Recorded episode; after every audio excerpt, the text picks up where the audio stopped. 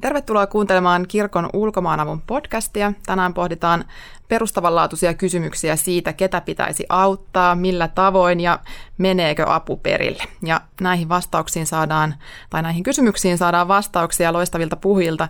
Meillä on keskustelemassa kaksi kansainvälisen työn konkaria, ohjelmatyön kehittämisyksikön päällikkö Miina Puntila ja Somalian ja Kenian maatoimistojen johtaja Mika Jokivuori. Mukava saada teidät keskustelemaan. Kiitos ja minä olen Noora Pohjaneimo. Teillä molemmilla on pitkä kokemus kansainvälisestä työstä haastavissa ja hauraissa olosuhteissa. Miina, sä oot työskennellyt muun muassa Jordanian maajohtajana ja Mika, sä olet vuosia tehnyt töitä Itä-Afrikassa muun muassa rauhantyön parissa. Ja tässä jaksossa me puhutaan kehitysyhteistyöstä ja otetaan alkuun tämmöinen lämmittelykysymys, eli määritellään vähän sitä, että mitä tällä termillä tarkoitetaan ja miten se esimerkiksi eroaa humanitaarisesta avusta, jota kirkon ulkomaanapu myös tekee.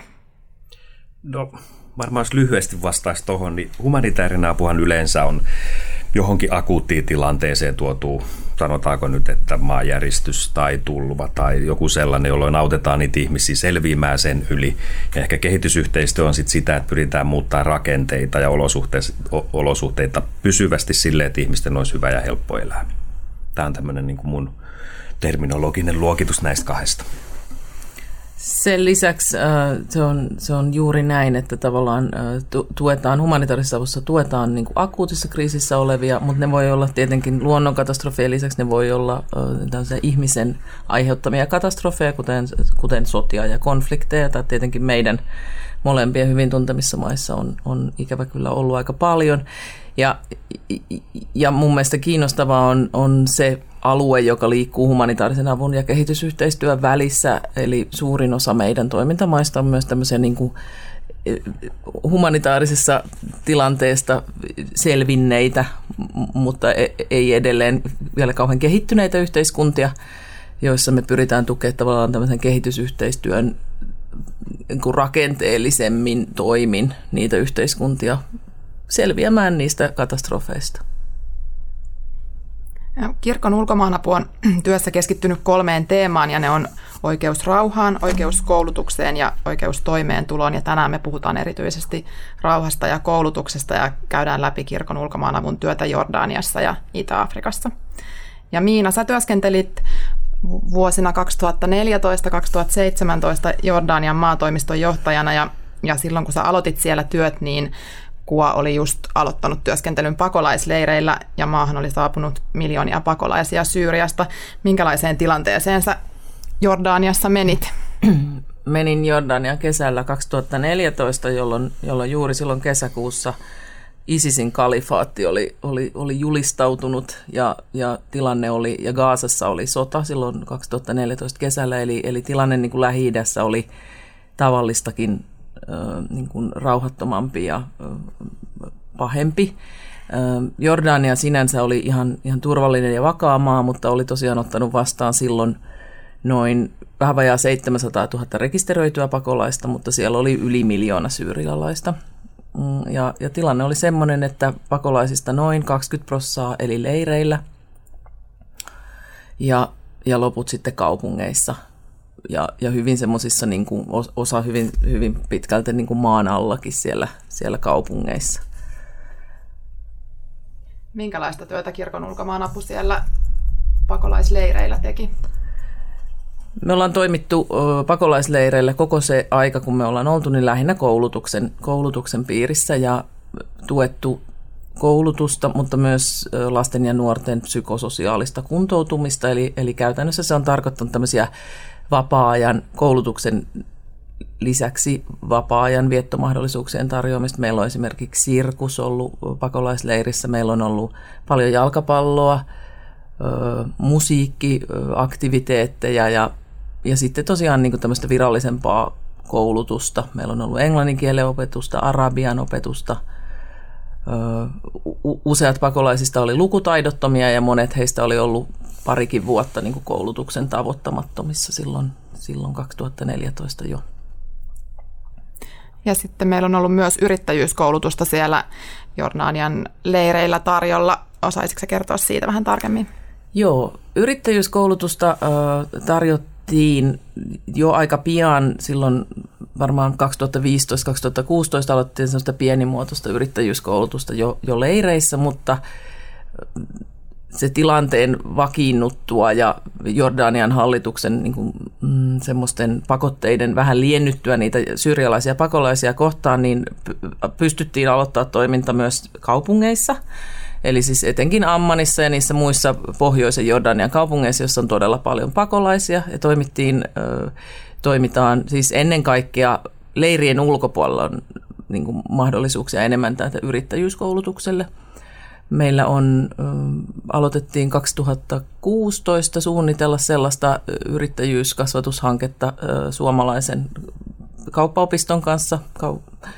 Ja, ja, ja siitä on nyt sitten kasvanut oikein, oikein isokin hanke, jolla on nyt toinen ulkopuolinen rahoittaja.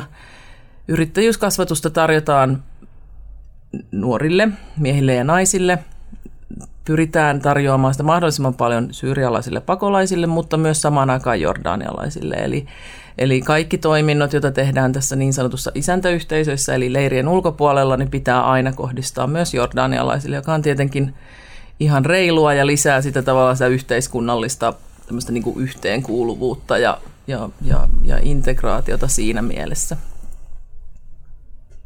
Minkälainen merkitys sillä yrittäjyyskoulutuksella on ollut niille ihmisille?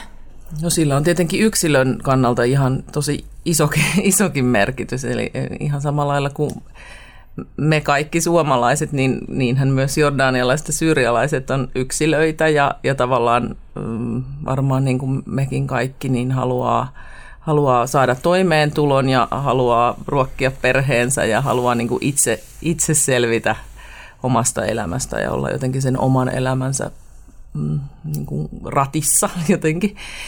Yrittäjyyskoulutus on ollut sillä tärkeä monelle, että että tuolla alueella erityisesti siellä on tosi iso, Jordanissa on tosi iso nuorisotyöttömyys ja ei ole mahdollisuuksia työllistyä. Erityisesti työnantajilla on aika paljon myös ennakkoluuloja syyrialaisia kohtaan, että kun, kun jo jordanialaisten keskuudessa on valtavan iso nuorisotyöttömyys, niin niin sitten tietenkin luonnollisempaa on, että suositaan jordanialaisia, jos, jos sellaista mahdollisuutta niin kuin työllistäjällä on, niin kyllä tämmöinen itse työllistyminen eli yrittäjyys on aika usein hyvä vaihtoehto ja, ja semmoinen niin kuin, mm, kiinnostavakin mahdollisuus. Yrittäjyys on niin kuin isossa merkityksessä näissä kulttuureissa Jordaniassa ja erityisesti Syyriassa ollut myös. Hmm, Sitten päästetään ääneen Mika Jokivuori välillä. Sulla on kokemusta rauhantyöstä Itä-Afrikassa ja tämä rauhan teema on, on myös todella mielenkiintoinen ja ehkä myös vähän vaikeammin hahmotettava kuin koulutus, joka on sitten kuitenkin selkeämpi konsepti, että mitä se tarkoittaa, miten rauhaa rakennetaan. Tähän tekisi mieli sanoa, että hyvä kysymys, että olisi muita kysymyksiä. Mutta tota, niin kuin Miina mainitsi, että joku, otetaan vaikka Somalia esimerkiksi, joka on kohta 30 vuotta ollut niin kuin sisällissodan kourissa nyt viime vuodet siitä niin kuin pääsemässä pois, niin, niin totta kai vakaus ja rauha on, on niin kuin kaikelle yrittäjyyskoulutukselle, koulutukselle ja kaikelle niin kuin toiminnalle se, se ehto.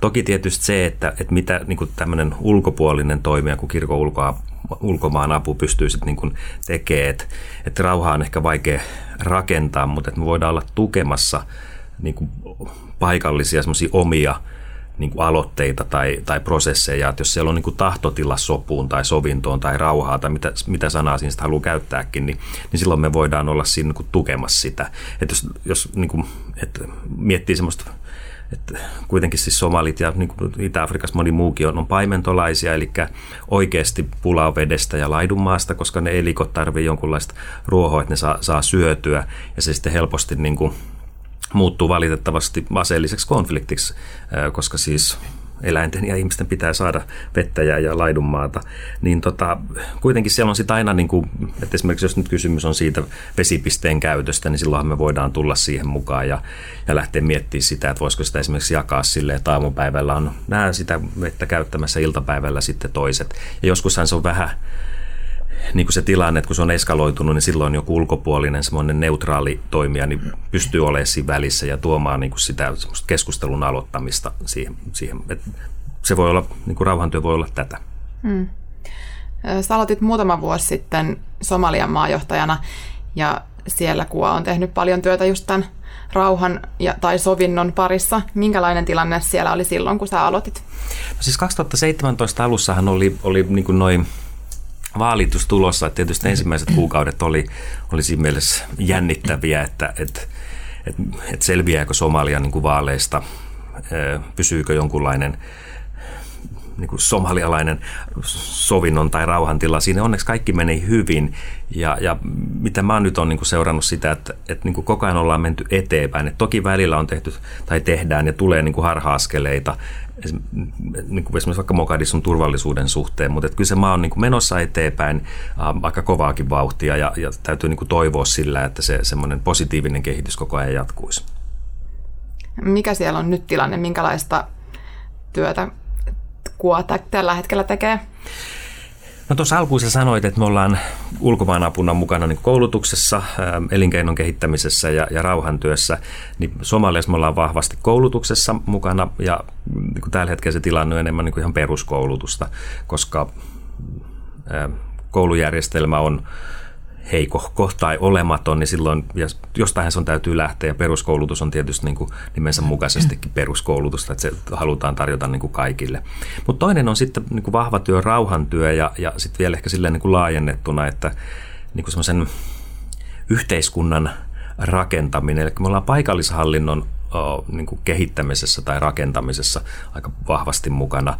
Et, et tietysti semmoinen, niin kuin, että miten, että onko se kehitysyhteistyötä, mutta jos miettii sitä, että, että, että Suomesta otettaisiin niin kuin kaupungit pois tai maakunnat pois tai mikä tahansa tämmöinen niin kuin ihmistä lähellä oleva, niin silloin kaikki romahtaisi. Niin me uskotaan siihen, että ihmiset haluaa, että siinä lähellä on kuitenkin jonkunlaista hallintoa, joka tarjoaa terveyspalveluja, koulutuspalveluja, turvallisuuspalveluja ja, ja muita niin kuin yhteiskunnan ihan perusjuttuja.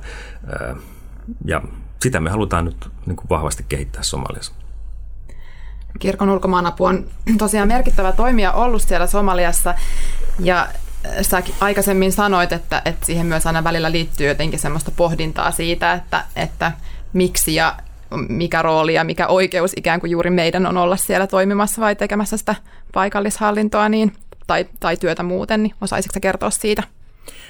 No varmaan se niin vähän siihen, että itse kun alkaa olla tämmöinen keski-ikäistyvä ja keskimahaistuva, niin tota, miettii niin sitä, että mikä oikeus meillä on niin mennä ja puuttuu jonkun maan tilanteeseen. Toki tietysti se on valtava tarve. Ja mun mielestä niin sit se, että Suomi on kuitenkin koulutuksen, koulutuksen suhteen meidät tunnetaan niin siitä, että meillä on laadukas koulujärjestelmä, niin mun mielestä meillä on silloin niin etuoikeus ja tietysti myös jopa velvollisuus niin tuoda semmoisia hyviä koulutukseen liittyviä asioita näihin maihin, joissa niin kuin asiat ei ole niin hyvin. Ja, ja niin kuin tuossa sanoin, että, että mun mielestä meillä on niin kuin vakaa maa, niin me voidaan tuoda täältä hyviä niin kuin tapoja, ei siirtää eikä kopioida, mutta niitä periaatteita, miten, niin kuin, miten maa voisi toimia. Ja, ja tietysti niin kuin sanoin tuossa, että sehän on enemmän semmoisen niin kuin paikallisen prosessin tukemista, tuoda asiantuntemusta, tuoda ihmisiä yhteen. Ja kyllä mä näkisin sen, että, että kun se tarve on siellä ja jos meillä on mahdollisuus auttaa, niin miksi me emme sitä tekisi? Onko sä Miina omassa työssä pohtinut näitä samoja kysymyksiä? Ilman muuta. Va- varmasti kaikki, kaikki jo, jonkun aikaa Suomen ulkopuolella olleet ja kehitysyhteistyössä ja humanitaarissa olevat, niin minusta se on ihan tervettä tavallaan pohtia sitä oikeutusta. Miksi juuri me ja mä, mä oon Mikan kanssa samaa mieltä nimenomaan siitä, että totta kai suomalainen koulutus, mutta myös niin kuin suomalaisen yhteiskunnan kehitys on ollut semmoinen voittokulku ja kuitenkin aika nopeasti tapahtunut, josta, jossa on paljon semmoista, jota voidaan viedä. Mutta juuri näin, että tavallaan her, herkällä, herkällä silmällä ja mielellä ja tietenkin kontekstit tuntien. Ja tuohon Somalia vielä mietin, että, että meillähän on myös vahva mandaatti Somalian somalialaisilta ikään kuin olla siellä. Että kyllä se täytyy aina olla ikään kuin, niin kuin maan lupa olla paikalla ja maan ja kansalaisten tavallaan sieltä se oikeutus mun mielestä myös lähtee. Tämä on semmoinen niin pieni esimerkki. Siis mä oon suomalaisen peruskoulun niin kuin tuotos. Mm. Ja mä en itse asiassa niin tiennyt siitä niin paljon, mutta että me tuotiin tuossa muutama vuosi sitten Somalian koulutusministeri, tai opetusministeri varmaan se niin virallinen titteli, Suomeen. Ja oli mielenkiintoista kuulla niin kuin se, että miten suomalainen peruskoulu itse asiassa lähti käyntiin. Eli sehän lähti niin kuin Lapista, kun peruskoulu tuli, ja sitten se pikkuhiljaa niin kuin valui läpi maan. Ja, ja ehkä se, siitä se semmoinen niin oivallus, että kehitys on itse asiassa aika hidasta, vaikka siis paljon Suomessa on tapahtunut hyviä, mutta että niin kuin, jos miettii, että joku peruskoulun, silloin kun se tuli, mm kansakoulusta, kun se tuli vai mistä, niin se kesti siis kymmeniä vuosia saada se prosessi läpi. Niin semmoinen viesti sitten niin tähän meidän työhön, että joskus semmoiset pysyvät muutokset ottaa sen oman aikansa, että niitä ei voi niin kuin väkisin runnoa läpi, vaan että se pitää antaa niin kuin, niin kuin kehittyä sen asian.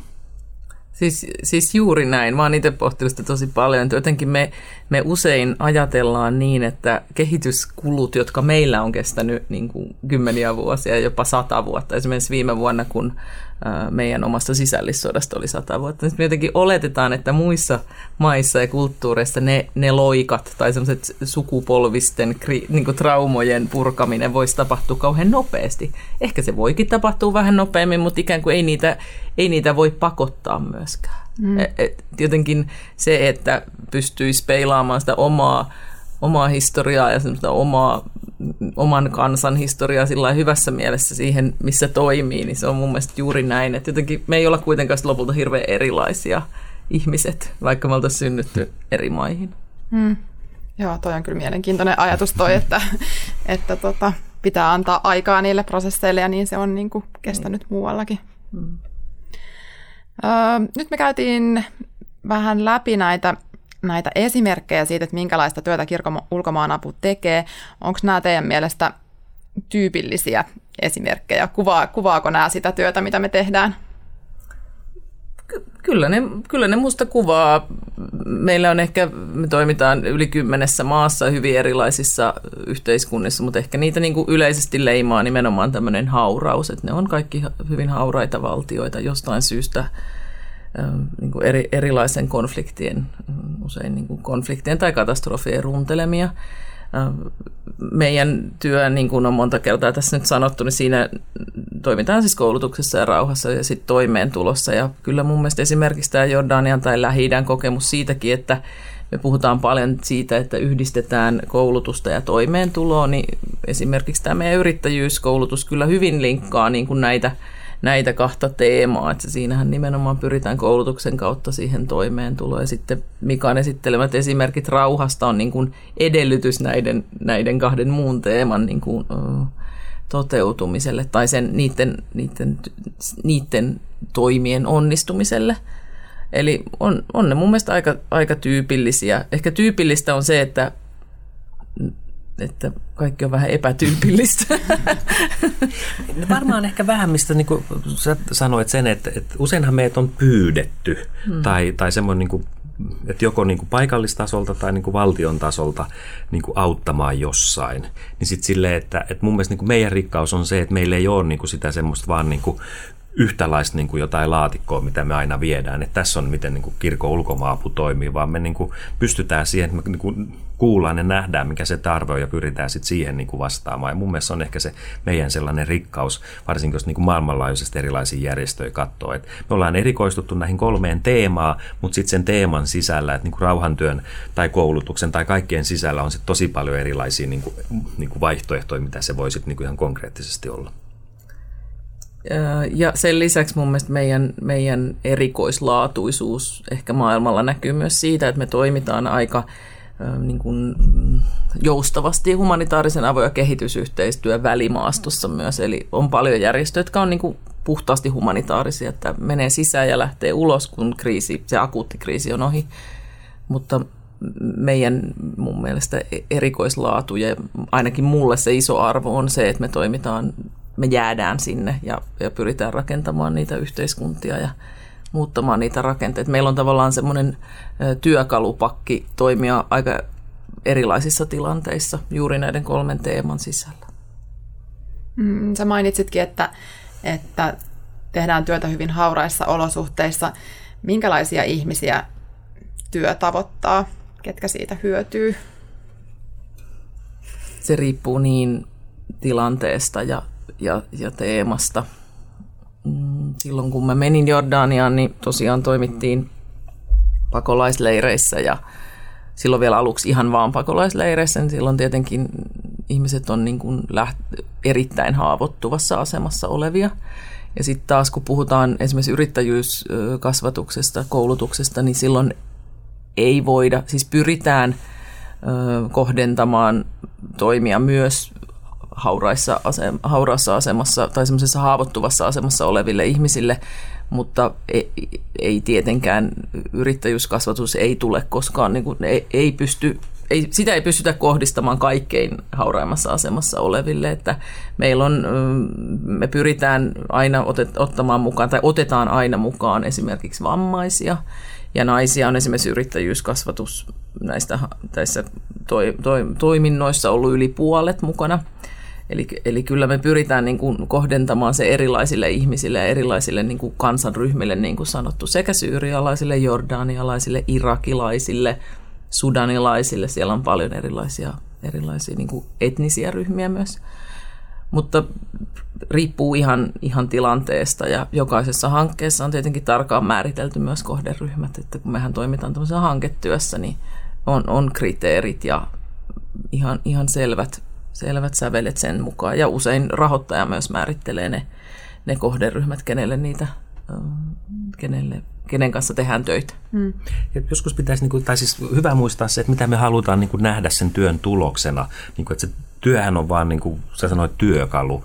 Että jos sä pyydät niin kuin vaikka putkimiehen kotiin, niin suohan ei hirveästi kiinnosta, että minkälaisella jakoavaimella se sitä putkea niin kuin korjaa, vaan se, että se tulee korjatuksi. Toki tietysti niin kuin laadukkaasti korjatuksi. mun mielestä niin kuin, meillä on näissä tämmöisissä niin kuin hallinnon rakentamisasioissa se, että mehän tehdään siellä aika paljon niin kuin ministeriöiden ja, ja virkamiesten kanssa työtä, mutta silloin se, se lopputulema on sitten niin kuin toimiva olemassa oleva toimiva tai parempi joku hallinnon, niin silloin se auttaa niin kuin kaikkea. Et sitä jos vaan katsoo, niin kuin, että mitä me nyt vaikka on tehty just nyt, niin sitten se voi tuntua, että aha, näin tollasta te teettekin. Mm. Mutta sitten jos sen katsoo, että ai niin, mehän niin kuin tavoitteena olikin tämä, että, että siellä onkin jonkunlainen kouluvirasto, joka pyörittää niitä kouluja ja siellä virastossa on, on niin kuin pätevät ihmiset huolehtii siitä, että on laadukasta koulutus tarjolla, niin, niin se kannattaa aina niin kuin muistaa siinä, että se meidän niin kuin päämäärä, tavoite, mitä, mitä me halutaan tehdä.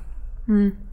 Sen lisäksi usein, no esimerkiksi nyt tässä yrittäjyyskasvatuksessa, niin siitä, siitä kas, koulutuksesta tai sen, sen niin kuin siitä ammattitaidon hankkimisesta hyötyy myös se ihmisen perhe ja, ja ne ihmiset, joista hän pitää huolta, mutta myös esimerkiksi meillä tuolla Jordaniassa, niin siellä useimmat noista näistä uusista yrittäjistä niin työllistää muita ihmisiä. Eli tavallaan sitä kautta pitää nähdä myös sen niin kuin vaikutus siihen muuhun ympäröivään yhteiskuntaan ja siihen lähipiiriin.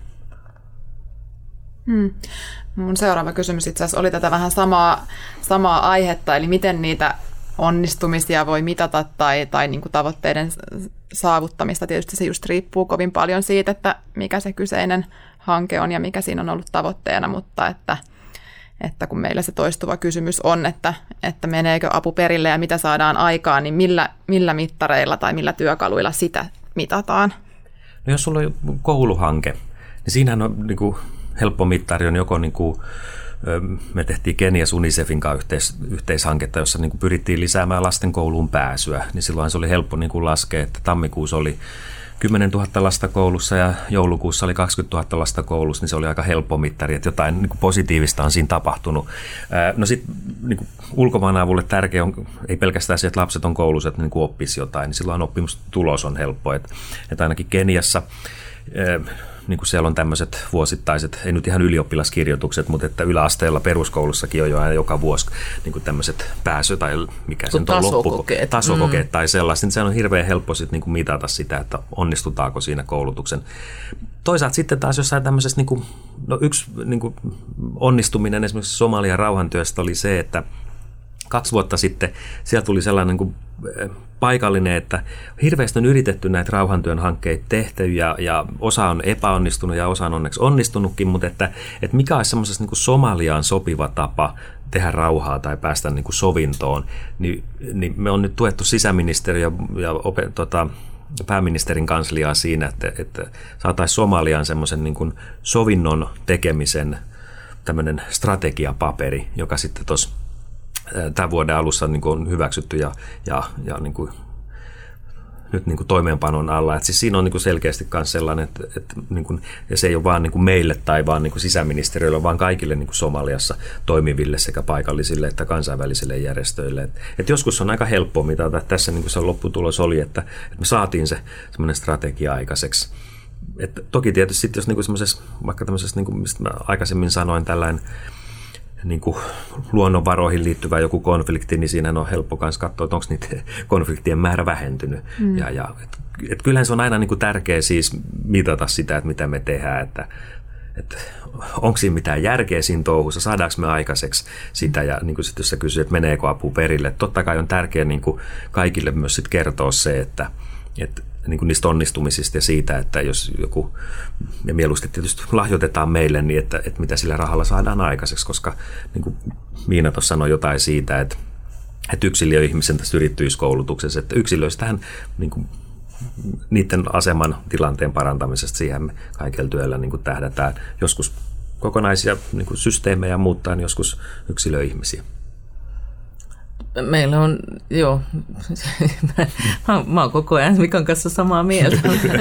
tota, mm, mietin sitä, että siis meillä on tosiaan niin kuin, että mittareita on laadullisia ja niitä on määrällisiä ja esimerkiksi Jordaniassa niiden Syyrian pakolaisten keskuudessa niin leireillä me ollaan myös tehty ihan tämmöisiä niin kuin, tavallaan tutkimuksia siitä, että kuinka se psykososiaalinen tuki, eli käytännössä siis esimerkiksi jalkapallo, sirkus, ne musiikkiharrastukset, muut, niin lisää niiden lasten oppimistuloksia, mutta myös, niin kuin, että miten, niin kuin, miten ne voi paremmin ne lapset. Kyllähän vanhemmat myös tietää, tuntee omat lapsensa ja, ja tietää, kuinka ne voi, mutta myös niitä lapsilta itseltään kysellään niin kuin, tavallaan siitä, että kuinka, miten, miten he esimerkiksi kokevat oman elämänsä ja miten, millaisia tulevaisuuden mahdollisuuksia he näkevät esimerkiksi. Että ihan, ihan tämmöisiä on.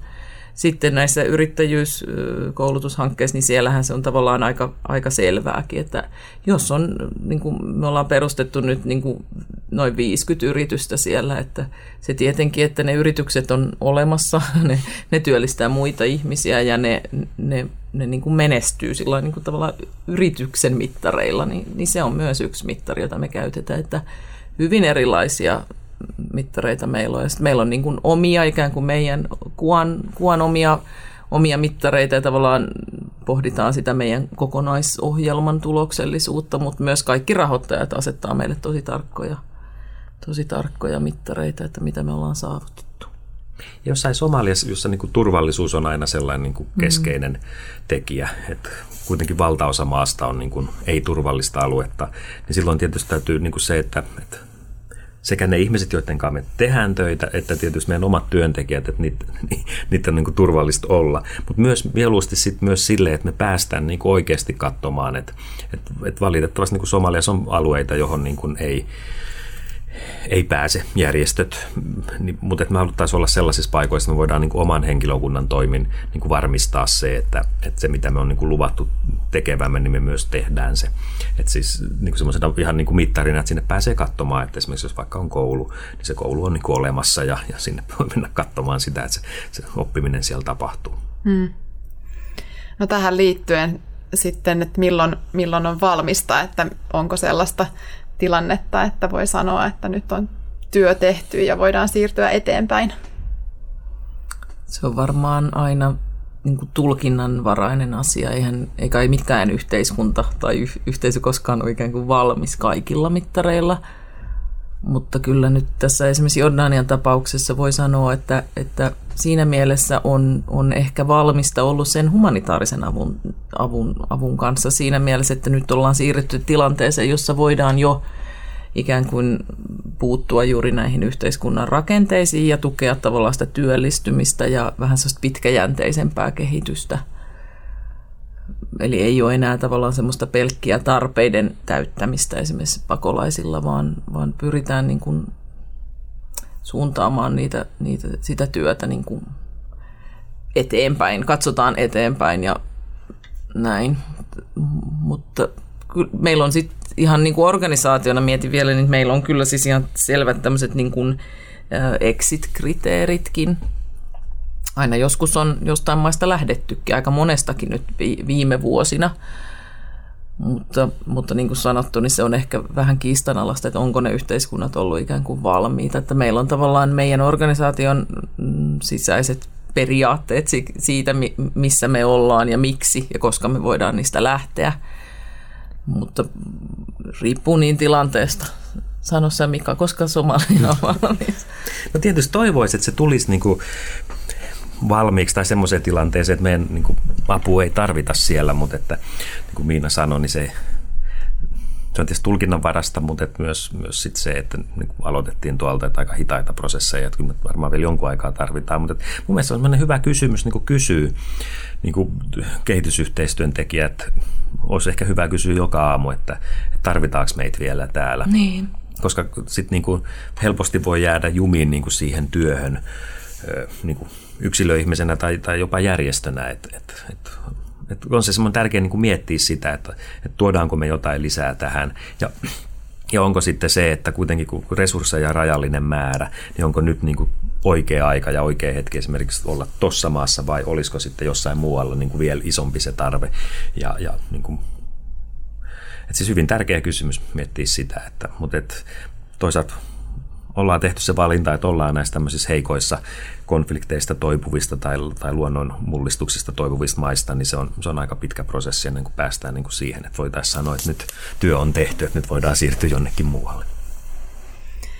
Äh, aletaan pikkuhiljaa lopetella keskustelua. Kiitos, on ollut todella kiinnostava kuulla teidän ajatuksia ja ehkä loppuun olisi voinut ottaa tämmöisen niin kuin suunnan tulevaisuuteen, että, että onko teillä jotain tulevaisuuden näkymiä joko näistä näistä hank- maista, mitä on käsitelty tai, tai työstä ylipäätään?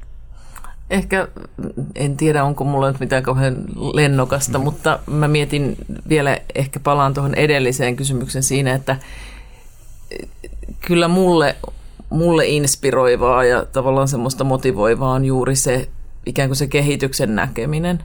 Se, että ei, ei vaan niin kuin, siis yksilötaso tietenkin niin kuin ihmisenä on musta kauhean koskettavaa, että näkee niin kuin yksilön kehittyvän jostain, jostain semmoisesta hyvin vaikeasta tilanteesta ihan hienoihin niin kuin semmoiseen, semmoiseen, missä hän on niin kuin, ikään kuin sen oman elämänsä niin kuin päähenkilö ja pystyy sitä, pystyy sitä omaa elämänsä siinä niin kuin omaa toimeentuloa ja omaa perhettä siitä pitää huolta.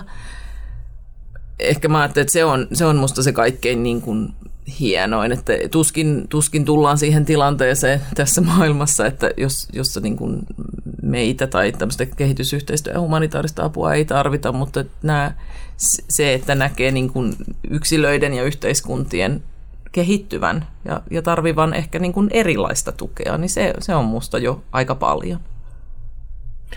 Osittain niin tuohon, että jossain Somaliassa, 70 prosenttia väestöstä on nuoria, niin työpaikkojen tai koulutuksen niin työpaikkojen luominen ja niiden mahdollistaminen. Mä uskon, että se on sellaista, että se, se tulee lisääntyä, että, että siis, jos en nyt muista väärin, niin Keniassa miljoona nuorta niin kuin valmistuu koulusta joka vuosi ja etsii työpaikkaa.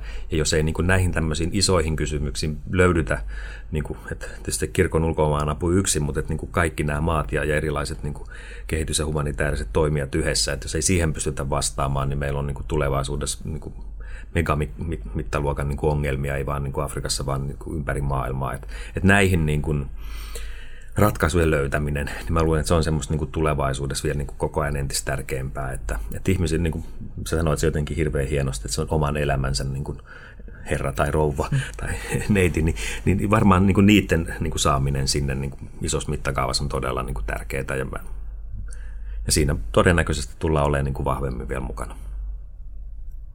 Kiitos. Kiitos. Kiitos.